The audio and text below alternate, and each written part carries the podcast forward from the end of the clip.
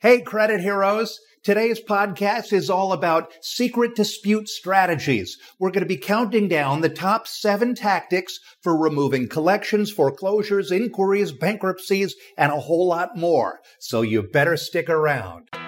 So the big question is this. How can we take our passion for helping people with their credit and turn it into a successful business without taking loans, without spending a fortune, by bootstrapping it from nothing. So we can help the most people and still become highly profitable. That is the question, and this podcast will give you the answer. My name is Daniel Rosen, and welcome to Credit Repair Business Secrets. Okay, if this is your first time listening to my podcast, Every week, I cover industry news, financial tips, and entrepreneurial advice for bootstrapping your business from nothing. This show is an essential how-to guide for business owners, and there is no other podcast like it. So be sure to click that subscribe button now and get ready to start changing lives. Okay, so a few months ago, I had an amazing talk with one of our most successful credit repair millionaires, Bruce Politano. And Bruce is like a walking encyclopedia of credit repair strategies. He's the founder of the largest outsourcing agency for credit disputing, and he handles more disputes than anyone else I know. And during that talk, he shared so many of his best top secret credit repair strategies, including how to remove student loans, foreclosures, late payments, bankruptcies, and a whole lot more. And I just had to share them again.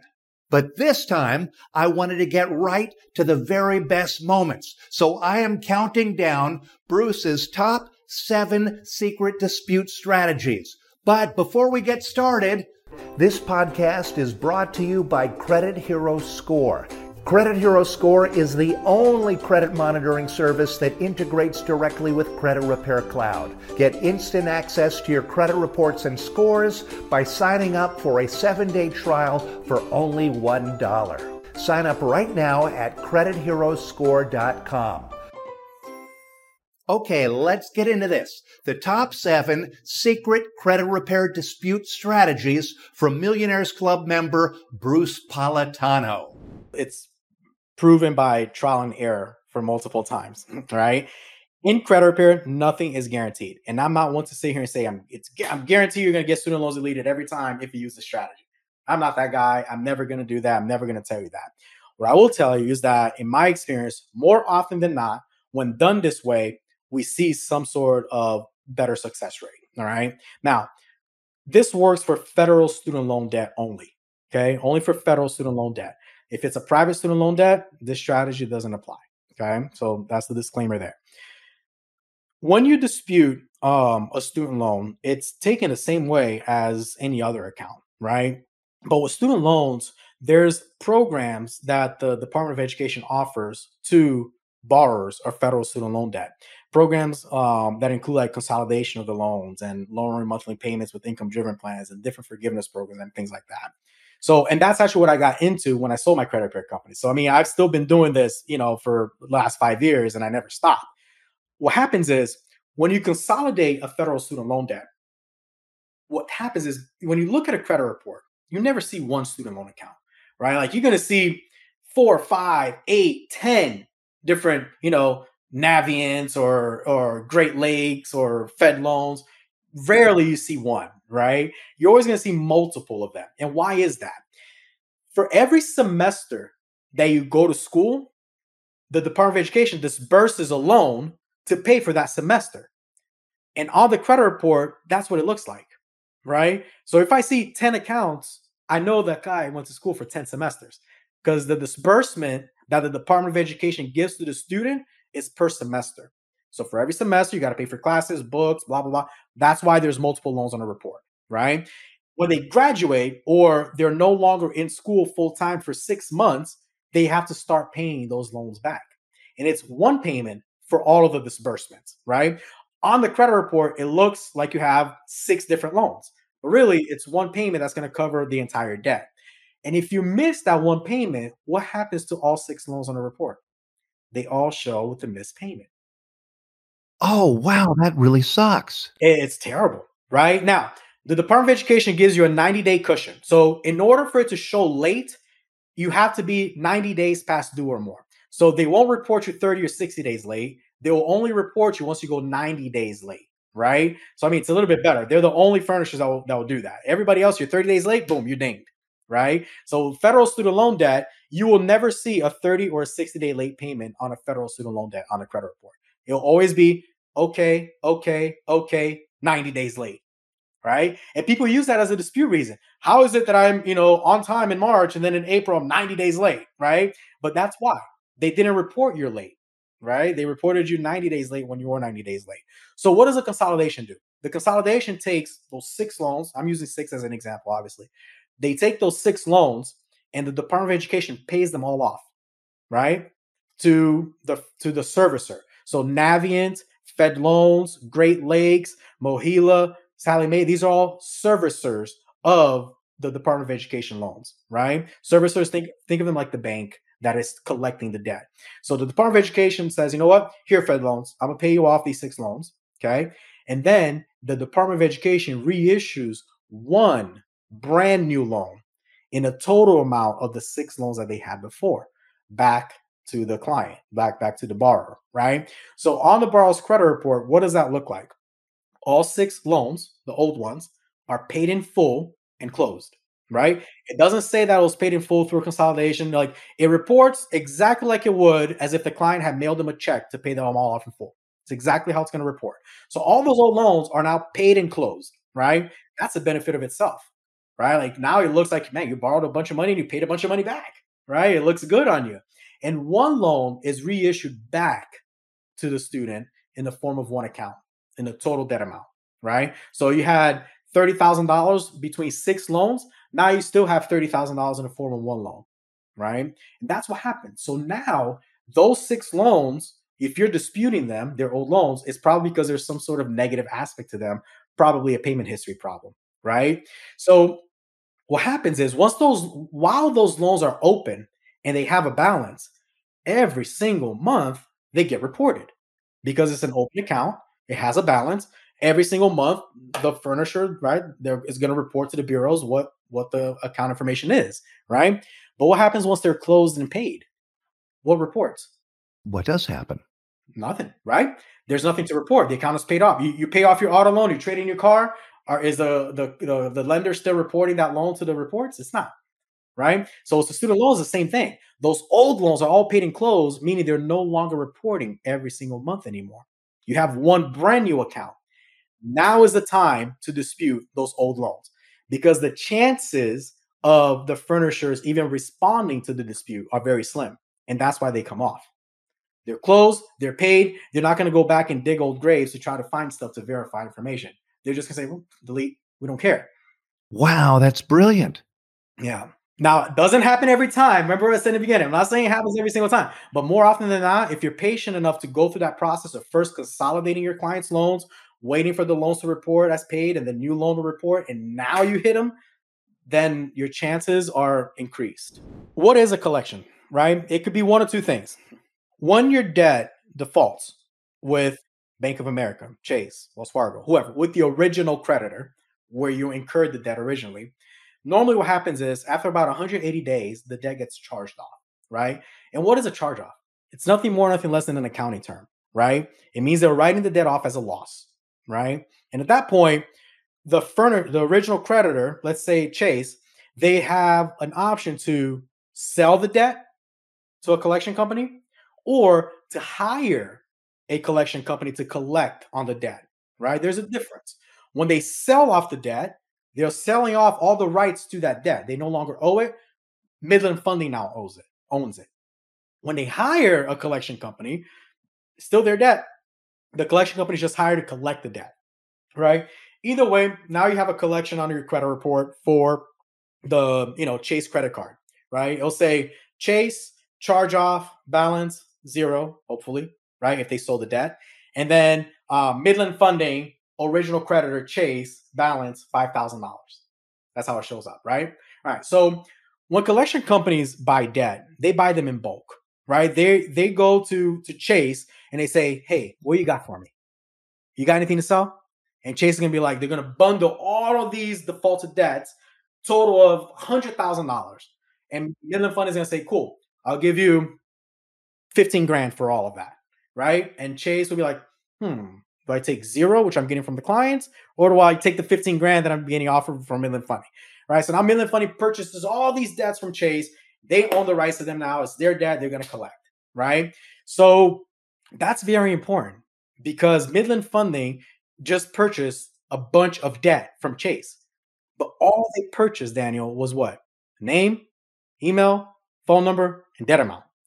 Do you think that Chase sent documents and documents and documents from every single one of those debts that they sold to Midland Funding over to Midland Funding?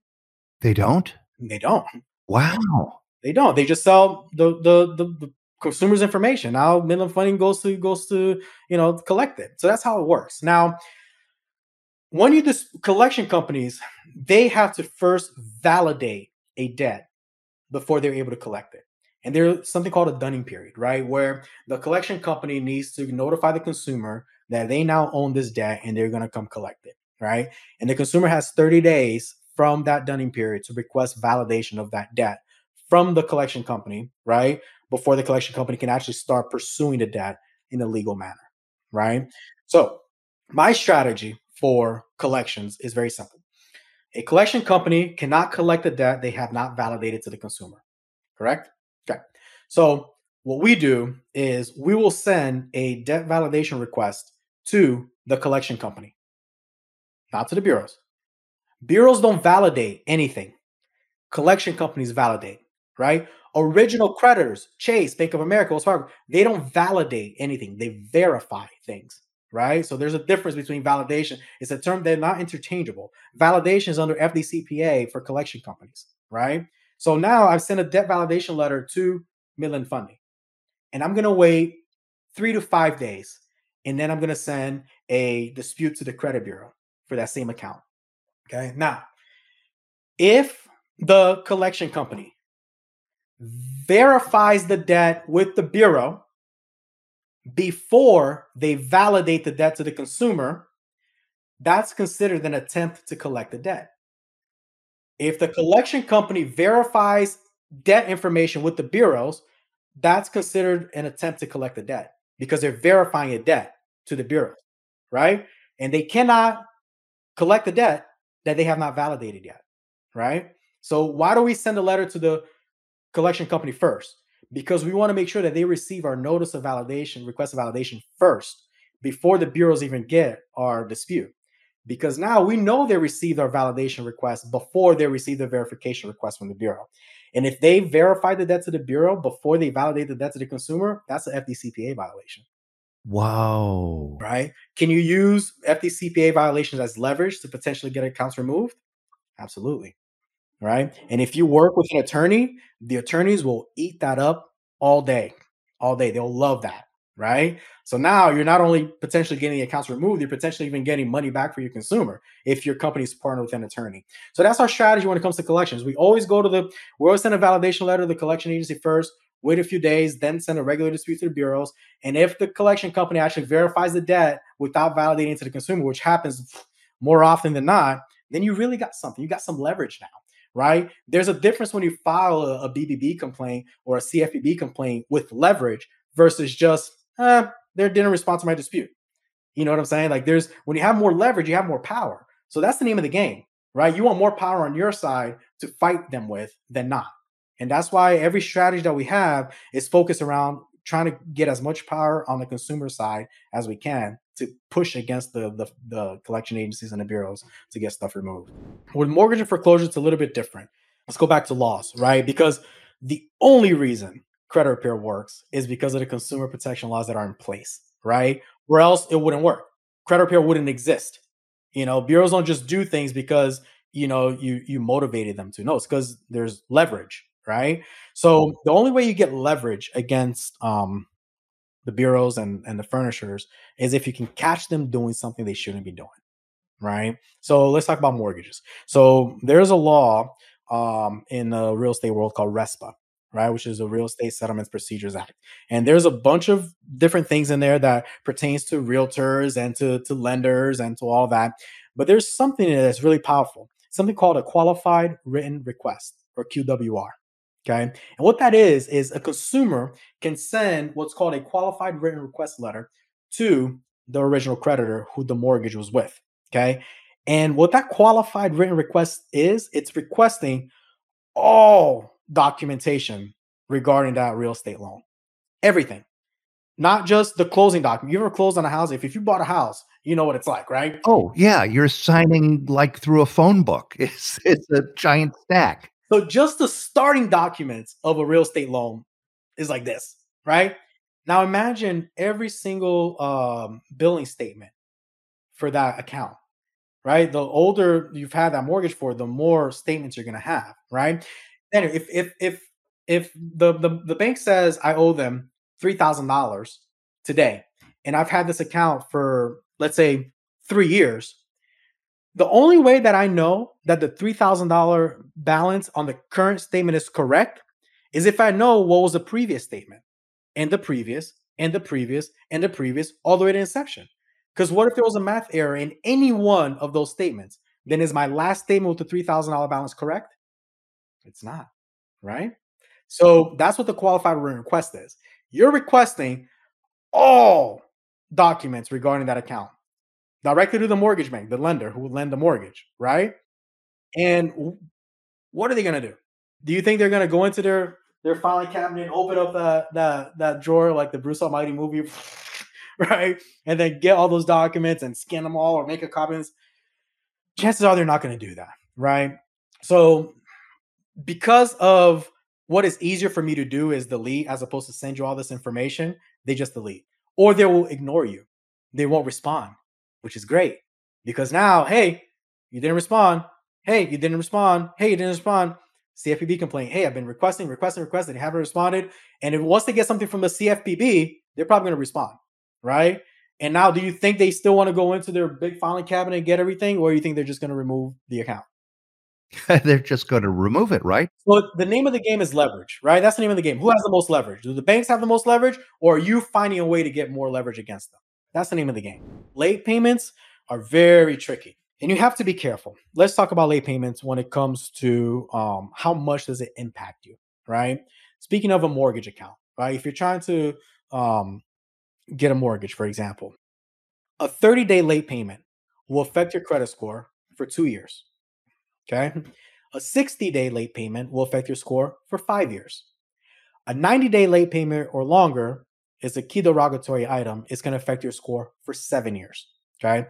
Now, you got a late payment on a credit report that happened 16 months ago, 18 months ago. It's getting to that 24 month range, right?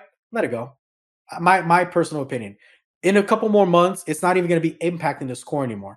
And the impact, and it, it's gradual, right? It, it's to ding you hard when it's first 30 days late.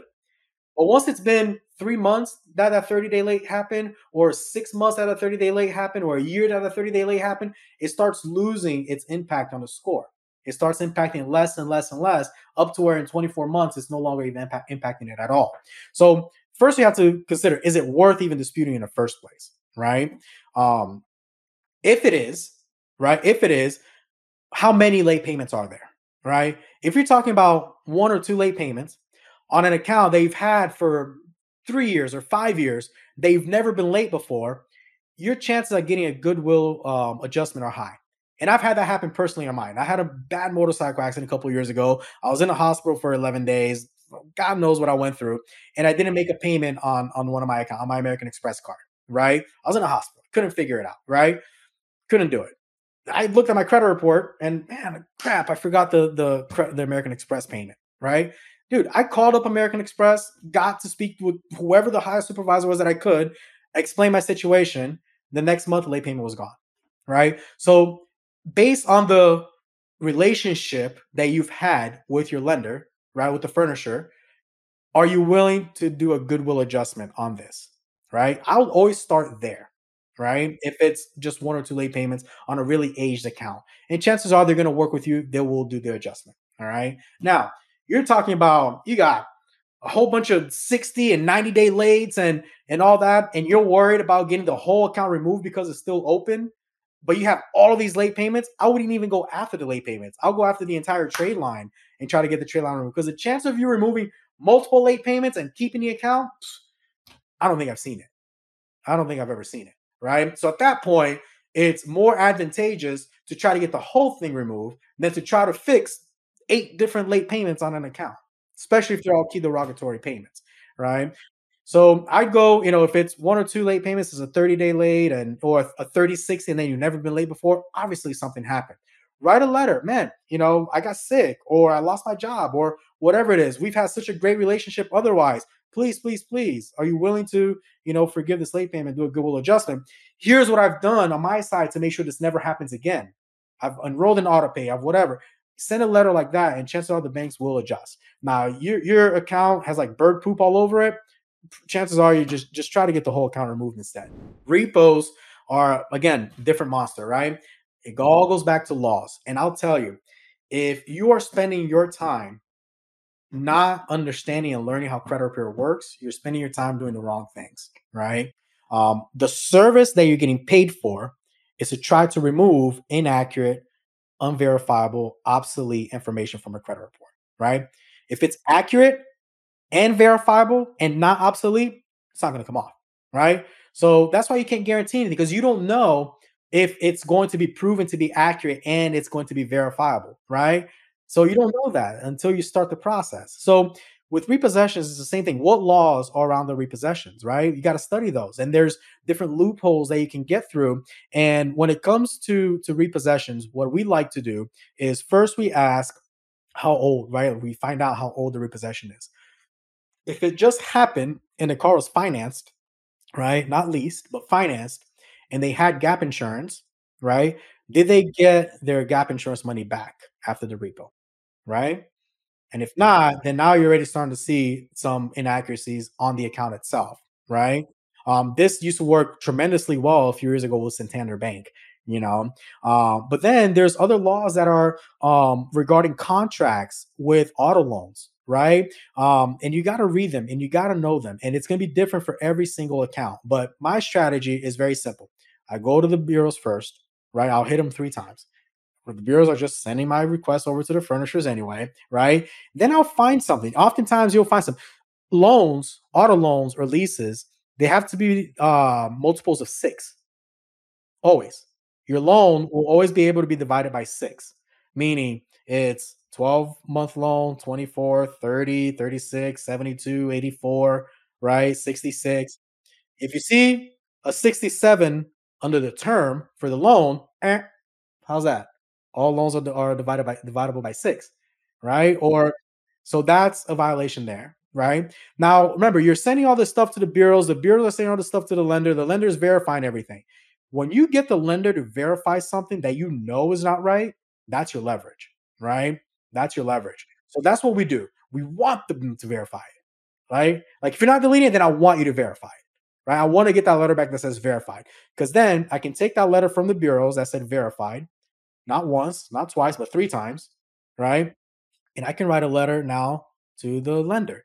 And I can say, you verified not only once or twice, but three times that XYZ is ABC, right? It's correct.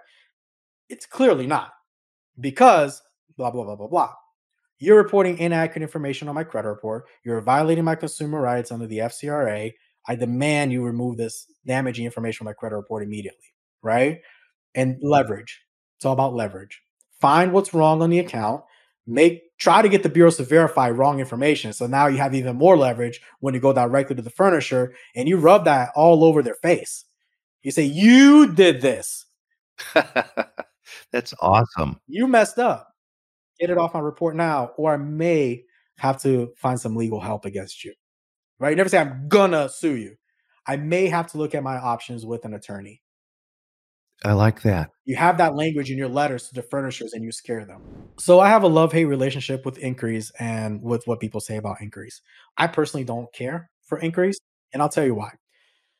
We all know inquiries are 10% of your credit score right? And from a 300 to an 850, that's, you know, 550 points you get to play with. So that's a potential 55 points that you can gain or lose on inquiries alone, right? But that's assuming that you got all of your inquiries today. Because just like late payments, over time, they lose their weight. Okay. And a big misconception when people dispute inquiries, number one rule is never dispute an inquiry tied to an open account. Never do that. Okay. We made a mistake actually recently with one of our clients and we did that.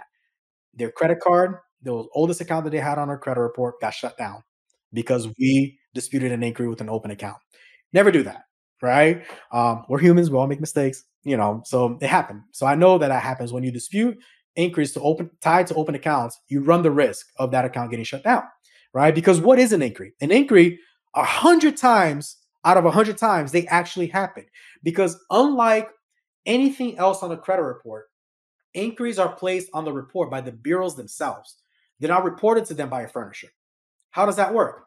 When you apply for a credit card with Chase, before Chase approves or denies you, what do they do? They go to the credit bureau and they say, Hey, Equifax, let me see a copy of Bruce's credit report. At that point, before Equifax releases the report to Chase, Equifax is going to notate on their own records Chase has requested a copy of Bruce's credit report, meaning that's the inquiry. So the bureaus put the inquiries on the report themselves. They're not reported to them by the bank. So someone requested that information, or the bureaus would have put it on there, right? So that's number one. Nine times out of 10, the consumer did it, unless their identity was stolen, right? So first, let's understand how the inquiries get on a report in the first place. The bureaus place them there. They're not reported to them by the furnisher. That's the first thing. The second thing, when people have a ton of inquiries on their credit report, more often than not, it's because of a car loan or a mortgage, right? And we all know you go to the dealership, they ding your credit 300 times. I'm being, you know, facetious, eh, 10, 12 times, whatever. And because they're shopping around trying to get the trying to get you the best rate for your brand new car, right? But what happens is, according to FICO and FICO's algorithm, within a 30 to 45 day period, all inquiries tied to auto loans will only count as one. It'll only ding you once. So if I go here to Honda and I apply for a car there, and Honda runs my credit and tries to approve me with six different banks today, and I was like, man, I got to think on this. And I walk across the street to Toyota, and Toyota does the same thing. And then two weeks later, man, I'm going to drive a Benz. I go to Mercedes, and I, and they think my credit. The only inquiry that's hurting me is the first one from Honda within that 30 day period, right? So even though you have multiple inquiries on your credit report, only it's only hurting your score once because you're not trying to buy six different cars. You're trying to buy one car you're shopping around for a loan. So you're not going to get penalized as if you had applied for six different credit cards, right? Same is true for mortgages, right? Man, I'm going to apply for a mortgage with this lender. They run my credit. I didn't like what they gave me. They gave me a, a 4% rate and it's 2022. No, I'm going to go over there. I got the two and a half rate with them. Only the first one counts within a 30 day period towards hurting the score, right? So that's the next thing to understand. Is like, man, Inquiries only stay on the report for two years. And after 12 months, they don't even impact the score anymore. So, how old is the inquiry? If it's close to 12 months or older than 12 months, I don't care if you remove it, the score isn't changing. Right? And they come off after 24 months. So now people dispute all the inquiries that they did not get approved for. Right? So they bought the Honda and then they disputed all the other inquiries. That's great and dandy, but it's not really doing much to the consumer, right? And even when you apply for a mortgage, they are going to ask you, man, you have a lot of inquiries on your credit report. Here's a piece of paper, and you got to tell me what each one of those inquiries are for. They're not saying denied because you have too many inquiries when it comes to a mortgage, right? Now, for a credit card, right? It's the same thing. If you apply for a credit card with Chase today, and then you apply for a credit card with Bank of America tomorrow, and then you go with one Wells Fargo tomorrow as well, those are all separate inquiries because you apply for three different accounts right? So when people are denied for too many inquiries on their credit report, they're not the banks are not denying them because of too many inquiries due to auto loan accounts or mortgage accounts. It's because you've been applying for credit very often recently, right? And that makes you risky. Like, why are you trying to borrow money so much? Right? Maybe I don't want to lend you anything. Right. So let's say you are going to dispute the inquiry. Then again, FCRA says everything on the credit report has to be accurate, verifiable, and timely. Right. So with anything, I'm not saying it's not mine. Can you verify it's mine? Right? We never dispute not mine. That's just that's just unethical. Right? We're never going to do that. unless it really isn't. Unless the consumer's like, I have no idea what this is. This is not mine, right? Then I'll say, okay, are you willing to file an affidavit with the FTC, with the government agency? If you're lying, you're going to get in trouble. Are you willing to file that? Are you even willing to go file a police report because somebody stole your identity? If this isn't you, somebody did it, right?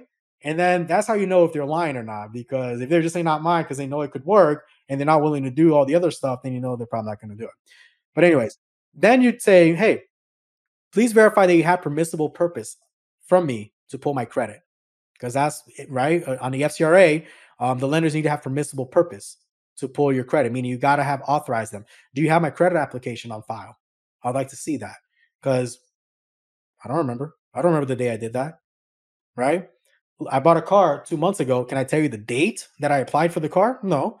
So I'm not lying. I don't remember when I applied for this. Please send me my original credit application. If you can't prove permissible purpose, you're not allowed to report this. Remove from my credit report. There's a legal and ethical way to do things without lying, without calling the bureaus and doing this new little scheme. Oh, I didn't authorize this delete. Oh, but you, as long as you get the right person on the phone, it's going to work. And then you're doing that. You could do that, but why? Why be shady if you can do it the right way? Right. So it's all about know your stuff, and there's no reason for you to want to do things in an unethical or illegal way. Right. Ask for the permissible purpose. Ask for the documents. They have to provide it. And if they can't provide it, then they're not allowed to report it. And now you have leverage. There's a strategy that you know has been working for for many years, and it's starting to starting to phase out. Right, starting to phase out. Um, I'm not saying it doesn't work anymore; it still does, but the bureau's caught on to it. Right. I mean, there's so many companies now using a strategy that they know what's happening, but it doesn't matter because it's still a powerful strategy. Right? You go when you when you look at a credit report the bureau says the furnisher of the data is the courthouse right? When you look at the credit report it says us bankruptcy court xyz as the furnisher you go down to the to the creditors information where you have everybody's addresses they have the bankruptcy court information there right? So the bureaus are saying the furnisher of this data is the courthouse okay so then what do we do we send a letter to the courthouse and we say, hey, do you verify or report information to the credit reporting agencies? Reason why I'm asking, I see it on my credit report and they're telling me you told them that you're reporting this information to them. Please let me know if you do this or not, right? And then the way we do it is we send them another little piece of paper with the letter that says a little box that says, yes, we verify information with the bureaus or no, you know, we don't verify information with the bureau. And there's lines for them to write explanations or whatever. And then we also include a return envelope as well, right, with the consumer's address and name. So all they have to do is put their response in there and put it in the mail. It's already pre-stamped and everything. That's how we do it. Um, and what happens is when the court replies, they reply, no, we don't report anything or verify anything with credit reporting agencies, right? Now you take that and you send that to the bureau and you say, um, please explain. You're saying they do. They're saying they don't. Who do I believe? You're obviously telling me a load of crap. Delete this from my credit report immediately because I have proof that you're reporting inaccurate information on my credit report. The wrong furnisher, that's damaging. You're telling me I owe the wrong people money, right? So that that strategy seems to work. And when the court replies, a lot of times the court may not reply the first time. I have to have hit them a couple months before they finally reply. Right? Some courts now have like a template already that they send because I see it like, man, I'm starting to get the same exact letters from the courthouses saying they don't reply to, to the, or furnish information to the bureaus. Great, take that, put it in a dispute letter to the bureau, and fire it off. Right now you have leverage. Right, if the bureaus continue to verify it, get your little leverage. Go to the CFPB website and file a freaking complaint with your leverage. Right, because they may play around with you, they're not going to play around with the CFPB. That is awesome. Yeah. By the way, they get their information from Pacer, which is a public record database. That's where they're really getting the information from. Wasn't that great? Isn't Bruce like a walking encyclopedia? I hope you learned a lot. It's important to remember that credit repair disputing is all about knowing the laws, being persistent, and getting leverage to strengthen your disputes.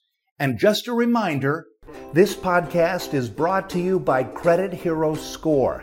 Credit Hero Score is the only credit monitoring service that integrates directly with Credit Repair Cloud. Get instant access to your credit reports and scores by signing up for a seven day trial for only $1. Sign up right now at CreditHeroScore.com.